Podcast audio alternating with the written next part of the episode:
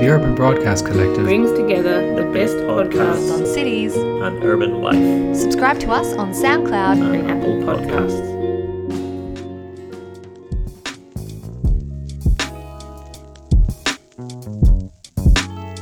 This podcast is supported by VPLA, the Victorian Planning Environmental Law Association.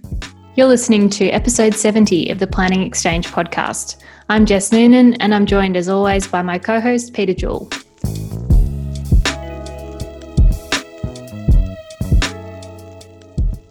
Today, we're talking with Nick McHale, CEO of Brite. Brite is a not for profit organisation that provides sustainable services that create opportunity and support for people living with a disability or who are vocationally disadvantaged. Welcome to the show, Nick. Hey, thank you, Jess and, and Pete. Great to great to be on with you both. Nick, can you tell us a little bit about Brite and how long it's been in existence and what its role is, and also its not for profit nature? Sure. Yeah. So Brite has been in operation for uh, over 44 years now. Um, as an organization, it was started by families uh, in local in Broadmeadows, um, northern suburbs of, of Melbourne. Uh, 16 families who all had a child uh, with a disability and you know really didn't see much future around training and employment for for their children and and started Brite. So fundraised, um, advocated, lobbied, uh, did all the things that that families do, that community do, and created the organization we are today, which is a we are a not for profit. We operate as a social enterprise, so we have a, a number of businesses. We have a a packing business, a co-packing business, um, supporting other companies with their packaging requirements. We have a wholesale nursery, and we're also a registered training organization. So, in, in trying to bring it all together uh, into one sentence, uh, I usually refer to Brite as a an employment and training organization. And so, how long have you been involved with Brite, and what did you do before that? Uh, so I've I'm coming up for four years at at, at Brite Jess, and oh, I guess well these yeah thank you. and these last few months, uh, COVID months, I, I don't know is it the equivalent of dog years. It's like it has a very different feel to it. But um, coming up on four years, um, I've I've been in Australia. I'm from Dublin, uh, Ireland originally. I've been in Australia for the last uh, 13, nearly 14 years now and over that period have worked in not-for-profits um, across a range of different areas so um, public housing advocacy um, supporting uh, refugee asylum seeker young people um, um, education programs employment programs and prior to leaving ireland i uh, managed call centers so i was um, uh, working for you know multinational companies and and kind of managing managing the, the, the service level agreements and quality and all of those kind of issues. So uh, that was a, great a great foundation for me around my career. But um, certainly the not for profit world, uh, that real purpose focused work is um, uh, I haven't looked back is certainly what I, I kind of live for in my work and, and gets me out of bed in the morning and keeps keeps me going, keeps me me good and focused. And what brought you across from Ireland?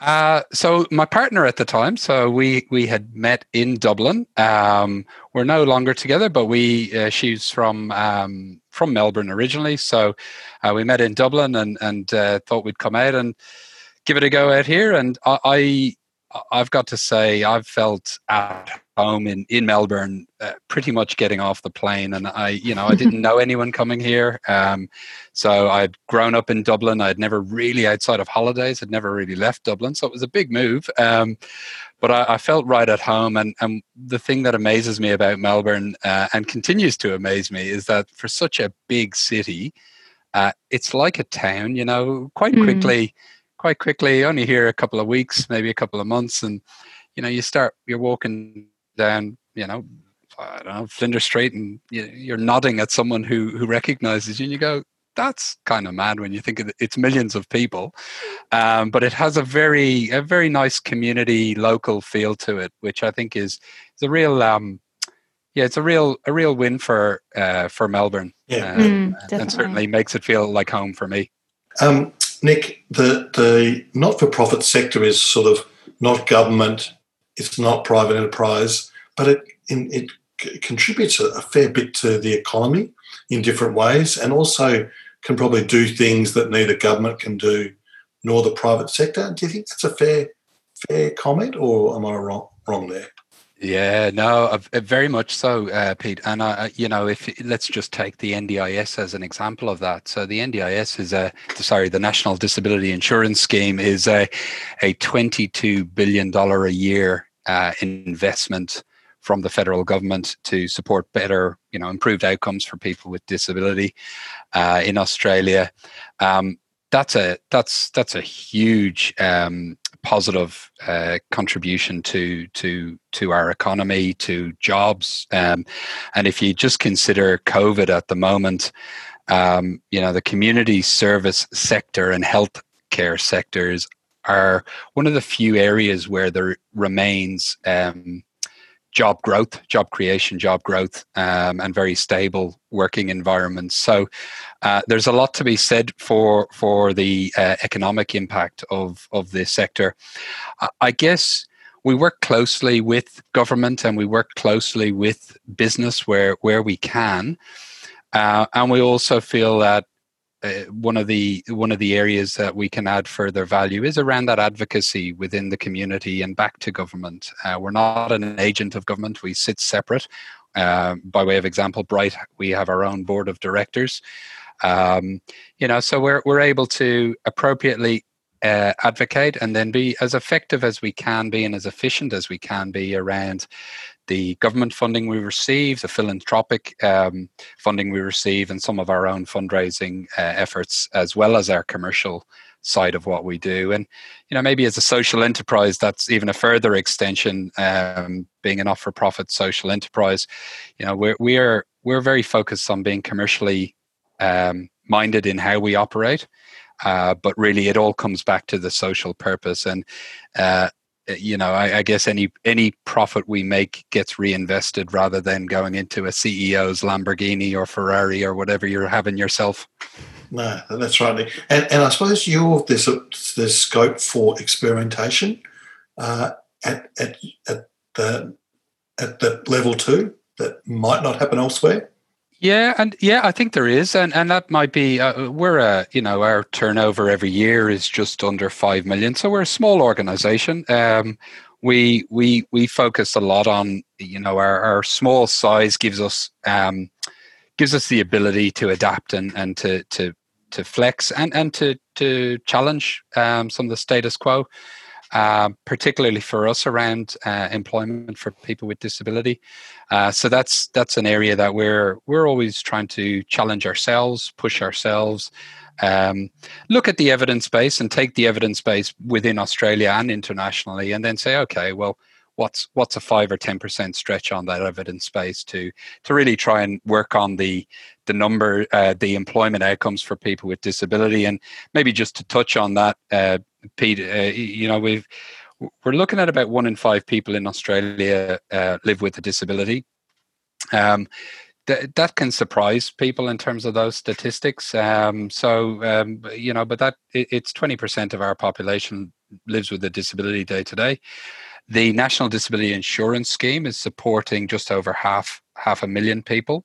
Um, so, uh, and then uh, I guess by extension, if you look at employment outcomes for people with disability, we've got a long way to go in Australia. Those numbers have been stagnant certainly over the last 30 years and, and looking at ABS um, uh, statistics there, workforce participation levels pre-COVID, but uh, for the you know mainstream population or workforce, it was up at about 84% and people with disability um, sits at 53, 54%. So we, we've got a lot of work to do as a sector, as mm-hmm. government, mm-hmm. as a community. To, to ensure that we're um, providing good economic uh, participation opportunities for people with disability. Mm. I suppose, Nick, will say that, that they're a hidden part of society, people with disabilities, to, to a fair extent. Would you agree? It can be, it can be. And I guess there's, know, someone's disability may be more obvious. Um, I guess if someone's in a wheelchair, then you know that uh, that's that's very obvious, and I guess then maybe um, perhaps obvious to, to, to see, but the, the design challenges, I, I, guess if, you know, if, if you're a person in a wheelchair trying to get onto maybe some of our older um, trams in Melbourne, as, as wonderful as they are, um, that ain't happening.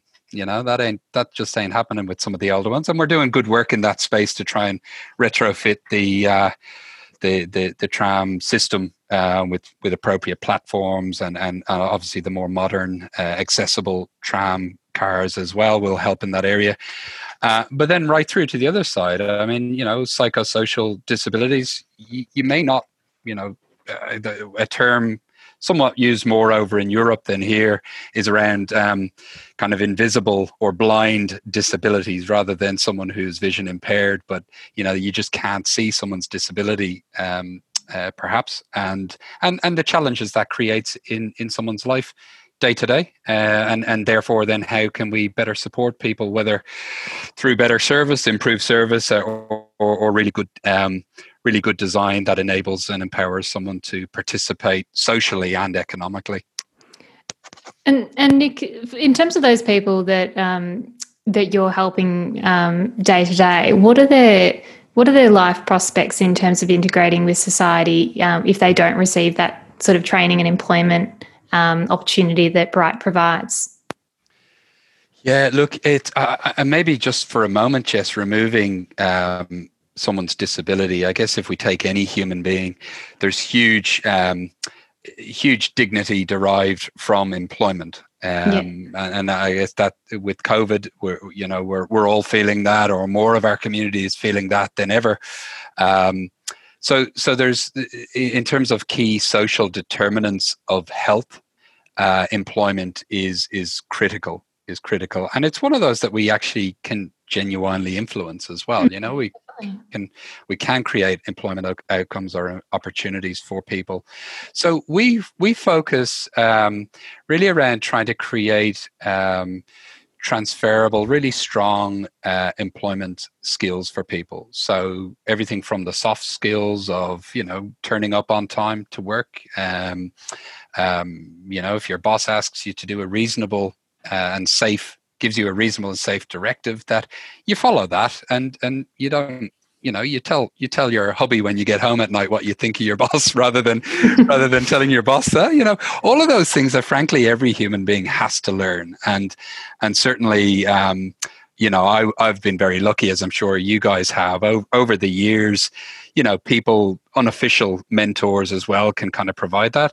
For people with disability that can you know that that can be um, can be more of a challenge. So we tried to provide that up um, through meaningful, commercial, digni- dignified work, uh, as well as then um, linking in or, and uh, I guess connecting in with um, very intentional training, both classroom based and, and on the job training, so that people's um, people are building their self efficacy certainly when I, just by way of example, when I arrived in Australia, um, so, you know, 13, 14 years ago, there was really no expectation that people with disabilities should be working. And that was pretty, you know, put into our into our policy for setting from a an employment perspective at, at a federal level. So, you know, I, guess as a community, we need to raise our expectations of people with disability and have greater expectations and and better support for individuals that they can live the life they choose. Um, and and employment and education being key key social determinants of health. Um, um, and as you start to then think of well what someone's health outcomes when they're 40 50 60 70 uh, certainly employment or sorry health outcomes for people with disability tend to be lower um, uh, than the main main population. So, you know, ensuring people have high quality work, are feeling socially connected, uh, both by a job and by design um, in our community, uh, we can we can create uh, incredible um, virtuous cycles for individuals and for us as a community as a whole. Mm. So it sounds like the um, the program structure that you've you've got has been very tailored towards the people that you're helping, which um, which is a really positive thing.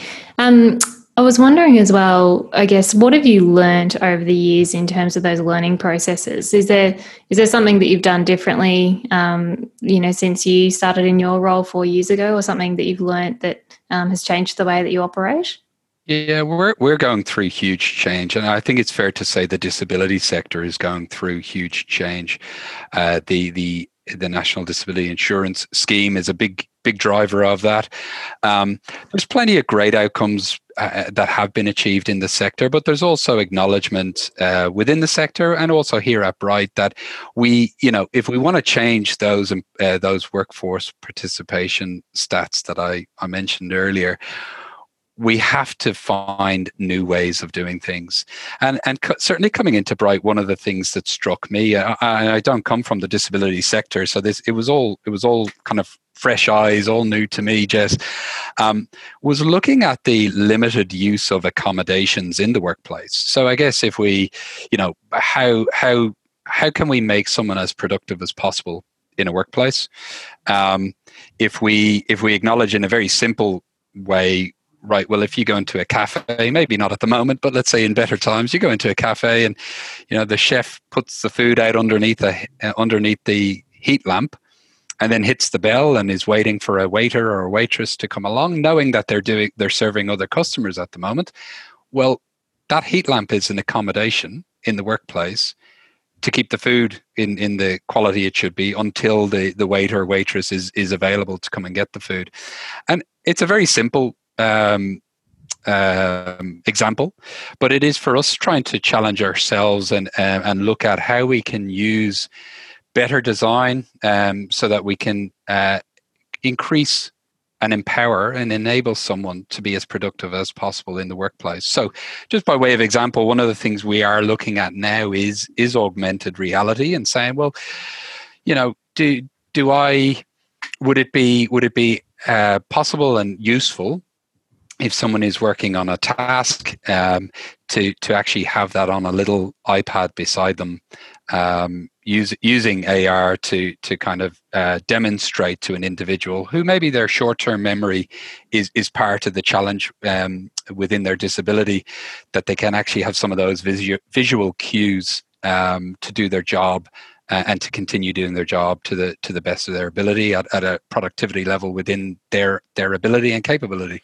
Uh, Nick, can you talk a bit? You've got you mentioned different sections of the Brite um, organisation. For our listeners, Brite is B R I T E. Um, can you t- tell us about the nursery and the packaging? I understand you've got a food section as well. Is that right? We do, yes, yeah, and it's um, look, there's a there's an awful lot going on, and, and we've you know really been uh, sharpening our, our areas of focus and how we use our 44 years of intellectual property around supporting people with disability um, and sustaining employment. Um, our wholesale nursery is is is going incredibly well. We're very proud of it. We're uh, in in in the last 12 months we've been able to access um, through social procurement, so the Victorian Government Social Procurement Framework, we've been able to access um, um, uh, contract growing opportunities that previously uh, we wouldn't have been able to access through tier one um, construction firms and, and, linked to the rail crossing removals and uh, a lot of the, the Victorian government's infra- infrastructure spend. So we've seen dramatic growth um, on on the sales side for our nursery, which is brilliant. We can offer more employment to people. We can increase people's hours, and you know, working with some of those tier one construction firms, it it also starts to create the opportunity for people uh, with disability who have worked at Brite um, to look to transition so someone in our nursery might want to transition to a landscape, a landscaping company, or might want to go to another nursery. And and brilliant, so Nick, that is brilliant. Uh, look, yeah, we, we're we're super super excited and really proud of the work, and it's all come off really hard work by a lot of people in in the team, really passionate, driven horticulturalists um, who who've really driven it um, uh, along, and and you know, so we're we're seeing great great growth there and, and, and great potential for, for future outcomes um, for, for all of our colleagues. Um, uh, on our packing side, we're going through a level of um, transition on the packing side. So yes, we do have a we do have clean rooms. So um, we've we've always packed for other companies, which is which is great. Um, but over the last six months, we've actually started developing our own branded food products. So, um, the first of which can be purchased off of our website, so brite.org.au. Uh, it's a muesli um, uh, uh, muesli blend, and and we're expanding the the product base there over the next 6 12 18 months and and really acknowledging you know we're doing awesome stuff and i think the not-for-profit world we've tended not you know we've we've worked off the idea that doing good is good enough and you've got to be able to share it you've got to be proud of it you you know so really using our brand uh, to sell to sell food products uh, that then creates more employment um, for people with disability again you're back into that virtuous cycle that that that we're all chasing right so um, so we're really excited around the food space and on the packing side, I guess the the fa- there's a couple of key products. We we are looking at assistive technology and how we can move our business up the value chain. So, um, in partnership with RMIT University, uh, their advanced um, um, uh, manufacturing school, and Northlink, which is our um, northern suburbs economic development uh, organization, we, we have partnered to uh, design and build and sell a uh, uh, an assistive tech, a wheelchair-based tricycle. Um, it's a trike, so we we have fondly named it the Brike. Um, so as, as, that was the CEO made his made his coin on that day. Um, I like that. yeah, thanks, Jess. Um, so the the product will be manufactured locally through um, the the local um, engineering ecosystem, and if you consider, you know, auto auto industry, you know, uh, shutting down since 2017, there's there's incredible capability and, and excess cap- capacity sitting in the northern suburbs of Melbourne around these incredible engineering firms, incredible firms. So we we've uh, engaged uh, with a company called Integra Systems to manufacture the bike frames for us, uh, and then we will we will assemble them here um, at Brite and, and are looking at some national distributors of the product there. So again, high quality work for people with disability, a um, a, a, a, high quality product that will also support people with disability and, and maybe just tying it into to the design side of things for you guys i guess mm. it's you know if you look at any city uh, Melbourne's an awesome city for for um, for tourists, right? And it's a city you want to walk around and you want to you know go and have a coffee and try some food here and there and everywhere. Um, I guess if you were in a wheelchair, you know the the bluestone cobblestones are maybe a little bit challenging, and so we're actually looking at the Brike as a potential accessible um, uh, accessibility option in the tourism world as well. Um, and and so you know, yes, okay. If in a perfect world we could retrofit a whole city to be accessible, um, that that that's timely and and and and costly. Um, and so we're trying to look at well, how can we create products that enable a person with disability to um, to be socially um, connected um, and, and and I think the tourism is a is a really good example of that. So, the product is a is a win uh, it, it, ticks like every box for us around social purpose, as well as being a commercially viable product um, that starts to lessen our our um, reliance, our dependence on government funding, so that we can, you know, um, be be kind of flying under or, or, or, yeah, sailing under our own steam as as best as possible uh, in that area. And I guess the the other product that we're really proud of at the moment, and and Pete, probably where you you kind of came across uh, Brite was through the Channel Seven News and and the face shields uh, that we're we're um, we're currently manufacturing. So they're they're TGA approved. Um, they're designed by Toyota. We have a strategic partnership with Toyota. The the face shield itself was designed by Toyota and then manufactured here at Brite, and uh, and is gone out into the market. We're really excited about that. There's GPs um, don't act, don't get access to the to the state or or national stockpile, um, and I just kind of think, well, God, if you're a doctor at a or a nurse at a at a local clinic, um, just from an occupational health and safety perspective, you got to have your masks, but you've got to have the face shields as well. I, I wouldn't want my my son, daughter, or, or wife, or you know, our, our loved ones going to work in an environment that isn't safe for them, uh, in particular with COVID at the moment. So we're really, really proud of that. And um, that, Nick, that shows a lot of adaptability too. That shows some quick steps, I would think, to get that uh, launched so quickly.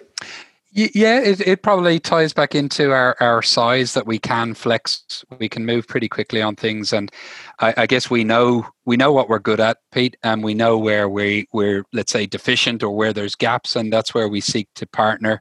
And and Toyota have been a, an outstanding partner, um, uh, not just on the design side, but actually working with us around implementing the Toyota production system at Brite so that we're as efficient and as effective as possible in the development of, of the or the manufacture of the face shields and that diffuses then across other parts of our business as well. Thank you to Song Bowden Planners who offer excellent personalised service. Call Dave Song or Dan Bowden through details on our website. Also, we thank Victorian Planning Reports, our very first supporter. If you want the A to Z of planning decisions in Victoria and excellent editorials, please get yourself a subscription to the VPRs. Details on our website. This podcast is supported by our wonderful friends at One Mile Grid.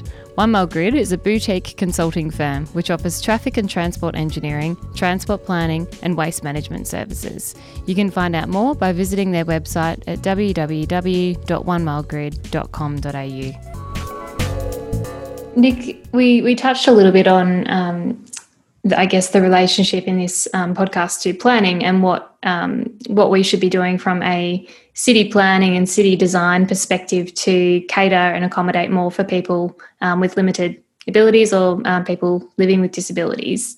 Um, we mentioned, I think, earlier about tram stops. We've spoken about you know cobblestones and uh, the inability for people to traverse across that in a in an easily um, in an easy way, I guess.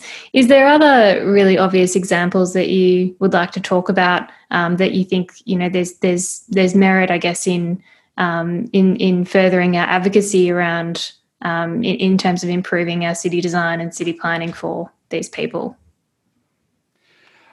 It probably, I, I think they're really, for me, they're really good examples that we've covered, Jess. I, I think the additional kind of thought I would have is, is how we engage people with disability in the design and planning processes. Yeah, and, I, and I think there's really good work happening in that area as well. I might add, um, you know, mm. whether that's through through state government here in Victoria, through local governments as well. I think there there is a a, a very genuine um, wish um, and enthusiasm to engage with people with disability and actually ask the question like well what does work for you? Because I, and we've all done this. I, I, can tell you i'll be the first to hold my hands up. Best intentions and i think now this this will be this will work. This is you know this is going to help someone with a disability. And yeah best intentions didn't didn't quite cut it. And you know did was the question asked was it asked? And it's not that it's not that by asking we then get everything right uh, but i do think it it it provides a a a robust um, process and, a, and an ability then therefore to challenge our preconceptions um, around what might be needed uh, by an individual with disability and and I'll you know probably to muddy the waters in everything I'm just saying I guess acknowledging that people with disability are are as unique as every other human being. So you know we, Jess you and I may have a disability and we may have a similar disability in terms of how you know how that is it's in terms of the box that gets ticked. Um, but we may have a very different view of what I need and what you need uh, to to be able to participate in a in a community, and, and so that's it, it's a fascinating area. But I, I do I think that co-design work or or certainly engaging in a in a meaningful and a, a genuine consultative process with people with disability um, early on in the piece and maybe then checking back in at, at different kind of key milestones um, ensures we're doing everything possible to to to give people that that sense of participation both socially and economically and does Bright get involved in any advocacy in this space uh, it's a, or it's, indirectly yeah probably. probably. indirectly it's an area we're, we're very much a, a doing organization so uh, i guess the examples we've we've touched on is where a lot of our focus is at the moment. Um, we I guess by way of example, though, we we did um, a a master planning exercise for our two hectare site here in in uh, Broadmeadows, um, and we certainly uh, last year, and we certainly invited uh, local government uh, to be a part of that, and we invited uh, state government as well. And I'm delighted to say on both both fronts, the invitations were were picked up. Um, so it was the, both both levels of government provided great feedback for us, but it also was a lovely learning opportunity for for those um, um, uh, public servants to to engage with people with disability around well what is it you need? What are what are you looking for? And, and what what may, what is helpful for you? What's useful? Um, so uh, look there's there's there's a bit of work there um, and and there are good organizations out there doing a lot of good work in terms of the the developing the research base. University of Melbourne does a lot of good work. RMIT, um, Future Social Services Institute, does a lot of good work in the space as well, and building that evidence base that then is used uh, as part of the advocacy work. Fantastic, Nick. Um, yeah, your Instagram has a post. Nothing often leads to the very best something by Winnie the Pooh. can you explain, can you ex- expand upon that? Nothing often leads to the very best something. I, I think every every question um, should start off with a Winnie the Pooh quote, just FYI. I have to agree, Jess, and we're, we're pretty deep, obviously, right? We, you know, you know, yeah, we go we go for the big the big uh, philosophers out there. Um, I, I, think it resonates with us, uh, Pete, very much around. Look, you know, if you go back you know 45 50 years this was scrubland where i'm sitting now in broadmeadows was scrubland. There was nothing here. And there's something there's something very powerful around um, community coming together and creating something out of nothing effectively. And and you know broadmeadows is is well known as a and, and embraces its its working class roots. Uh, so we're not talking about people that sat around and said, "Hey, I'll I'll pull out half a million dollars here, and you pull out you know a quarter of a million there and we'll we'll talk to our, our, our top end of town friends. This was you know hard yards uh, by by committed families by committed community who had a vision um, you know in the mid 70s so you know it's a long time ago um, um, uh, around things can be better for people with disability and and you know nothing existed and now here we are and, and we're making face shields and we're building building bikes and we're you know selling selling trees and and, and plants into uh, into major construction firms going into major infrastructure projects in Victoria. So um, I, I guess it, it's the kind of stuff that it does the hair in the back of the neck goes up and it you know it's it's not easy work um, the, uh, I think we we stay close to our roots and to our legacy because whatever we are dealing with, whether it's me as a CEO or us as a management team or our board, are dealing with with COVID and with everything else that's going on. Um, it's not half as hard as as ty- trying to start from scratch in the mid 70s.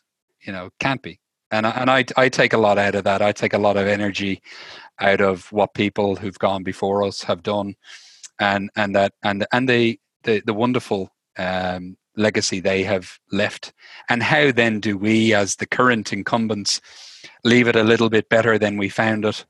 Um, I, I, think if if we all do that on the planet, we'd we'd all be doing pretty well. Mm, definitely. And so, Nick, on a personal level, what can we all do, I guess, to assist the life of the Brite family? Is there anything that um, any of us can do to to further help? Yeah, look, there's there's loads of things. I mean, we we would regularly be looking for um, uh, volunteers in particular you know different different skill sets um, where you know our resources maybe don't always stretch um, for, for certain areas. So so um, volunteers uh, pro bono work in that space. Um, people can donate. We are a we are a, a um, uh, a public benevolent institution, so people can do a, a tax deductible uh, donation anything over uh, two dollars is tax deductible, um, and and maybe you know now that I've kind of given the, the very personal brite plug on that, I, I, think there's a a broader reflection for us as a community, and not, no no finger wagging in this in any which way, uh, but it's probably to reflect on our own. Um, our own biases, which we all have, and, and, and kind of look at that and say, well, you know, am I an employer and would I employ someone with a disability? And and if I wanted to do that, if if you know, who who could help me with that? And and certainly ourselves and, and other people in the sector are available to help. And you know, we need to change the the workforce participation levels are, are you know they, they are an embarrassment for us as a community and uh, and and with covid um, you know that's not going to get easier at the moment so we need to be bold and we we look for partners um, in the community to to support that work directly, support our work, or support by by providing work experience and or direct employment to a person with disability. Nick, it, it, it's it's all all great what you say. What what have you changed your opinion on, or has surprised you with your work with the activities of Brite or its workspace? What's what's one thing that's you, have turned turned around on Yeah, it's it's a really it's an interesting one. I, I think just as a as a starting point, um, not coming from outside of the disability sector, uh, I, I probably had had some pre- preconceived notions around the type of work we were doing and and how well we were doing it. Um, and the disability sector has incredible people working in it. Um, and I think you know, as a workforce, it's it's not uh, high paid work. Um, the Ferrari or Lamborghini I mentioned earlier on, it might be a little match matchbox car on a table because it, it's uh, it's you know it's it's hard work. It's um, it's relatively low paid. And and i and normally then you'd kind of say well that's not going to have great capability as a sector. And and the capability is incredible in our sector. And people from all walks of life you know we have people that have have studied design. We have you know uh, planners town planners. We have architects. We have engineers who've who've come to work in our sector because of the it, it's it's so purpose driven and um, you can really feel every day you can feel the impact you're having. And and i don't think any you know there's there's probably there's no amount of money that can replace that feeling. So so i think that that that was a uh, continues to be something that i take great heart out of. Um, and I, I, guess the the flexibility and the creativity in in the sector um, is also um, wouldn't say it, it surprised me, but I, am always heartened to see and hear um, um, in our own, own organization and externally. And, and perhaps I would say then, um, Pete, you know, I, I didn't plan my career. Um, you know, I didn't think I'd be working in a disability organization if we had, you know, spoken 10 years ago. I'd say oh, it's probably not really on the radar. You know, I haven't mm. really thought about it and it's been it's been it is the best job I've ever had. Um, it is the most rewarding uh, work I'm involved in, and I'd probably just put it put maybe some of my pro- preconceived uh, notions or my biases. I'd put those out to your listeners to say, hey, look, depending where you're at in your career, um, you know, maybe consider consider the disability sector. We need we need good people. We need smart people. We need um, people with different uh, capability. Um, and, uh, but there's a, a, a very rewarding uh, career and fruitful career for people um, in in our sector. That yeah, I I I, I didn't quite understand the depths to, to which I've experienced that myself now after four years. Mm, definitely. And and if you had six months paid leave to research any topic, and that might be related to um, your role currently or or not, is there something that you would like to investigate further and um, provide some research on? Yeah, look, um, certainly the you know uh, disability employment is is is my key focus at the moment and keen focus, and uh, trying to see well how do we scale? How do we ultimately change the current statistics around workforce participation? And my my let's say uh, thesis would be that we change it by really working in with small to medium sized enterprises in australia as our biggest employer in the country. Um, and, and I, I you know we've done some research and i've done some reading around well what what are the enablers for employers then? Rather than it being charity or welfare or oh please give nick a go. He's a really nice guy you know? No that there's actual economic value in in recruiting uh, and employing a person with disability. And probably just unpacking that a little bit more uh, just so that we can you know we get we get very um, um, all 99.9% of people are good people who want to do the right thing right? And that's the same with employers. And how do we make it easier for those individuals to to to go about and do that? And there's there's good examples in Australia. There's some good examples overseas as well. But the question of scale remains: how do we scale those opportunities? remains um, a little bit somewhat elusive. So that that would be an area I'd love to uh, really immerse uh, myself in the reading side and the thinking side of. Um, and and and you know continue to apply some some of that thinking in our in our day to day work. Well, Nick, I'm going to order some of your muesli very soon. Um, now we, have come to the section where we talk about podcast extra, and that's something that you've been you've experienced or listening or reading or watching or visited, whatever that's given you it could be joy or sadness or or just a moment to reflect. What what podcast extra tip do you have for our listeners? So this is going to be quite a specific one. So my apologies if it doesn't quite fit for for uh, no, some people. No. But I, I, you're our guest. I am. Guest, I am a, a, history buff. Uh, I've always been fascinated by history, in particular World War II um, stuff. So there's a gentleman by the name of Mark Felton, F E L T O N. Uh, the the YouTube videos. Yeah, yeah. So I, I'm a big Big fan. Yes, there's no way you would know about this. Jess, sorry, sorry, Nick, keep going. I, am right on it, Nick. I'm, oh, right I'm, I'm so excited now. I've, I've met a I've met a fellow Mark Felton person. This is awesome. I, um, I, usually like reading and and you know looking up anything history related, and Pete usually gives me a lot of um, crap about that. So, well, well, Jess, this is probably not your history. We're talking about a YouTube channel, right, Nick? Yes, it is a YouTube channel, and what I really like, so it, it's um, it's anywhere from five minutes to 20 minute little clips and and i find that i don't know about you guys and and perhaps in particular with covid at the moment you know we're, we're doing long days up early in the morning working late working weekends uh, as well and so my my energy levels to try and read something is, is limited and i just find um, these five to 20 minute uh, really uh, not obs- some of them are obscure, but really interesting facts around World War II. Hmm. And I've done a lot of reading, and, and there's some of them I go, oh, I was never aware of that. You know, and it so uh, it's it's fascinating, and it's just bite size. I, I, Pete, I probably I probably on the longer ones, I probably get to about 17, 18 minutes, and then I tend to fall asleep. not, yeah, not no, because no. of the quality of the content, I might add.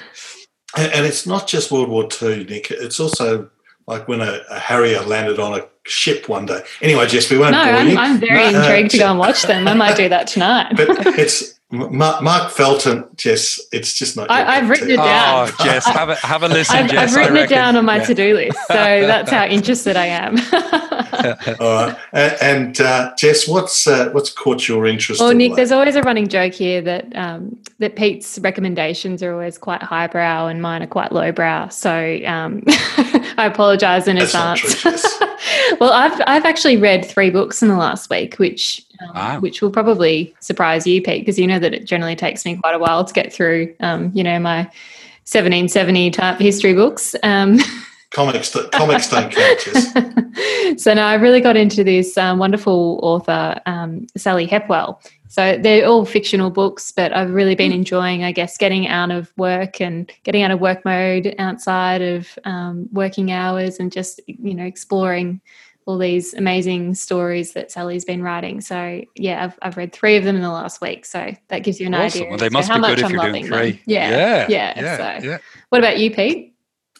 Well, I- I'm on a gloomy note, sorry, Jess, but um, I was stopped by the police the other day, um, and I had to prove show my identity papers essentially, and and I'm just staggered by the loss of civil liberties. Uh, readers, uh, sorry, listeners, we're in Victoria, which has had a very harsh lockdown.